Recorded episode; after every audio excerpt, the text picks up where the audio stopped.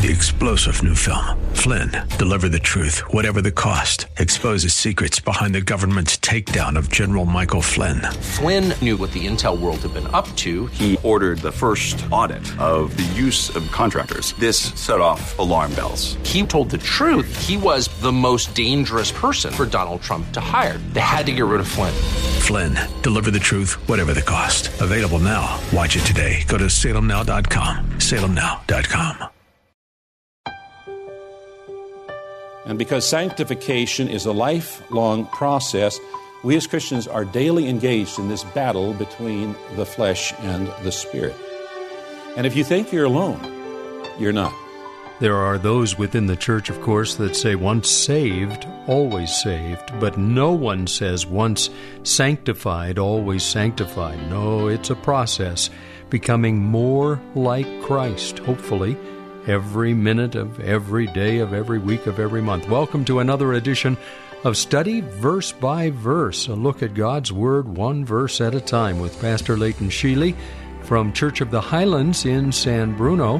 And I'm Mike Trout. Thank you for joining me. We're uh, coming down to the end of a sermon series on the subject of doctrines of the church. Here's Pastor Leighton.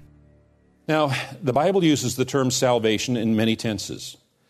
The verb to save appears in virtually every possible tense of the Greek language. There is a sense in which we were saved. We were saved from the foundation of the world. We were being saved by the work of God in history. We are saved by being in a justified state before God in Christ. We are being saved that is, being sanctified and made holy by the work of God's Holy Spirit within us. And we will be saved. Speaking of the consummation of our redemption in heaven on Judgment Day. So the Bible speaks of salvation in the past, present, and future tense. The reason that Jesus did all of those things that were described in those doctrines is to save us. And so today we want to begin a study of uh, the three doctrines that are directly related to salvation. They are human depravity, the necessity of God's grace, and the necessity of faith. These are three topics that directly focus upon and relate to salvation. Now, God is a personal being, and He wants a personal relationship with us humans. Human depravity means that every human is spiritually separated from God and incapable of saving himself. When Adam sinned, he died spiritually and his relationship with God was severed. And then all of his descendants are dead in trespasses. And Jesus tells us in John chapter 3 that unless there's a new birth from above, that no one can enter this life. So, what is it about this doctrine of human depravity that we need to believe? That we are sinful and that we cannot please God by our own good works alone. That we can never be good enough. Why is that important? It's important because if we don't understand that, we might try to reach out to God through some other fashion other than the one He has provided. And that is inevitably going to lead to failure. And that failure is going to result in our eternal separation from God. There is only one way to God, and that is through Jesus Christ. Jesus said, I am the way, the truth, and the life. No one comes to the Father except through me. Now, of all of the creatures that God made, He made man unique. In Genesis 1, we find uh, this description. Then God said, Let us make man in our image, in our likeness, and let them rule over the fish of the sea, and the birds of the air, over the livestock, over all the earth, and over all the creatures that move along the ground. So God created man in his own image. In the image of God, he created him. Male and female, he created them. Sometimes in Scripture, when you find the word man, it means mankind, as it does here. And of all God's creatures, only mankind has been said to have been made in his image. We were called to have dominion over the land, the sea, and the air. We were appointed vice regents or governors on behalf of God to represent Him. We had a line of communication through which we could communicate. But something terrible happened when Adam and Eve made the decision to eat of the forbidden fruit. That line of communication was severed, and our image was tarnished. We are not what we were created to be. We're not what we were created to be. When you look at the scriptures, it says, No one is righteous, not even one. No one is truly wise. No one is seeking God. All have turned away. All have become useless. No one does good. Not a single one. Now, humans are made of a material body and an immaterial soul or spirit. And the biblical view of a human differs greatly from the old Greek philosophical dualistic philosophies of body and soul. They perceive body and soul is in conflict, and their conclusion was that the body was inherently evil. Anything physical was evil, anything spiritual was good. And so this physical body was a, a, container, if you will, for the soul. And so for the Greek, salvation meant redemption from the body, when the, when the soul is released from the body. And you can understand why they could draw such a conclusion without the benefit of God's word, because uh, they tried to, without the benefit of God's word, observe and draw conclusions. And one of the things we all experience is there seems to be a disconnect between us and our bodies. Uh, for instance, tell your body it's time to fast. Will your body complain? Loudly. You know what's really funny? Is if you don't tell your body you're going to fast, you just missed the meal because you were too busy, the body doesn't complain. It's as though the body has a mind of its own and it's in conflict with you.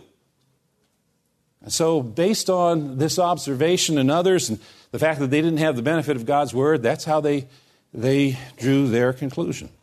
You know, this philosophy still affects and, and, and permeates the church. In the church, people still struggle with the residuals of this uh, philosophy.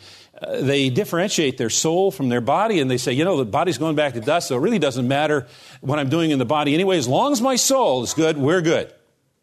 That doesn't line up with the scripture because the Bible says that both our body and our soul are important and both are going to be redeemed. Now, the Apostle Paul speaks of a, a conflict or a, a war that every believer experiences between the spirit and the flesh. And Paul does not teach this Greek dualistic philosophy. You see, the biblical view of the body is that it was created good by God, and it's not inherently evil. But the body, like the soul, suffers from a moral corruption because of sin.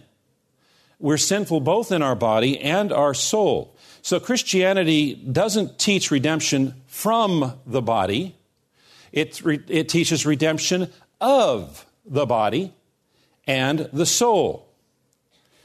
Now, the word for body in Greek is soma. But there's another word that's used in Scripture, sarx, which is translated flesh. And sometimes the words are used as synonyms. But in the Scripture, often when you find them, especially in contrast with the word spirit, that it's, it's not talking about a physical body, it's talking about the corrupt, fallen nature of human beings. Sarx. Now, what happens is, is when we receive Jesus Christ as our Savior and Lord, we become the temple of the Holy Spirit. The Holy Spirit comes and resides within us and empowers us in such a fashion that sin no longer has dominion over us or control, complete control over us, but still it's not completely destroyed. And because sanctification is a lifelong process, we as Christians are daily engaged in this battle between the flesh and the spirit.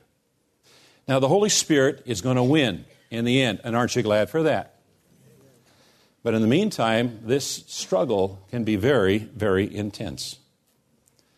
And if you think you're alone, you're not. Even the Apostle Paul, who many of us might consider to be one of the greatest Christians who ever lived, was very candid about his own struggle in Romans chapter 7. And that's why I wanted you to, to read it. Well, I want us to read it together in Romans chapter 7, because if you're eh, feeling overwhelmed in the struggle against sin, you need to know you're not alone. Listen to what Paul writes. I'm beginning at verse 14. So the trouble is not with the law, for it is spiritual and good. The trouble is with me, for I am all too human, a slave to sin. I don't really understand myself, for I want to do what is right, but I don't do it. Instead, I do what I hate. But if I, I know that what I'm doing is wrong, this shows that I agree that the law is good. So I'm not the one doing it, it's that sin living in me that does it. And I know that nothing good lives in me, that is, in my sinful nature. I want to do what is right, but I can't. I, I want to do what is good, but I don't. I don't want to do what is wrong, but I do it anyway. But if I do what I don't want to do, I am not really the one doing wrong. It's that sin living in me that does it.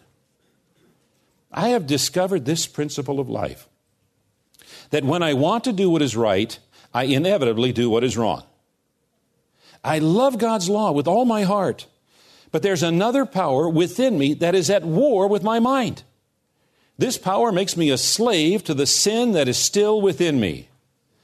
Oh, what a miserable person I am! Who will free me from this life that is dominated by sin and death? Well, thank God. The answer is in Jesus Christ our Lord. And so you see how it is. In my mind, I really want to obey God's law. But because of my sinful nature, I am a slave to sin. The Apostle Paul, one of the greatest Christians in our, in our history of the church, is talking about this struggle that he had with this old fallen nature of rebellion and sin. Do you find it encouraging? Maybe that's not the right way to put it, but you know what I mean that even the Apostle Paul struggled in these areas. We need a renewing of our mind every single day, don't we? This is Study Verse by Verse. It's a broadcast outreach of Church of the Highlands in San Bruno. And the congregation supports this outreach, at least in part, so that you can hear this teaching Monday through Friday.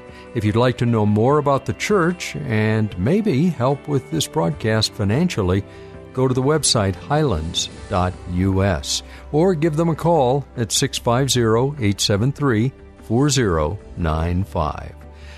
We'll continue this message tomorrow as we move toward the conclusion of this series. Have a great rest of your day and come back on Friday for more study verse by verse.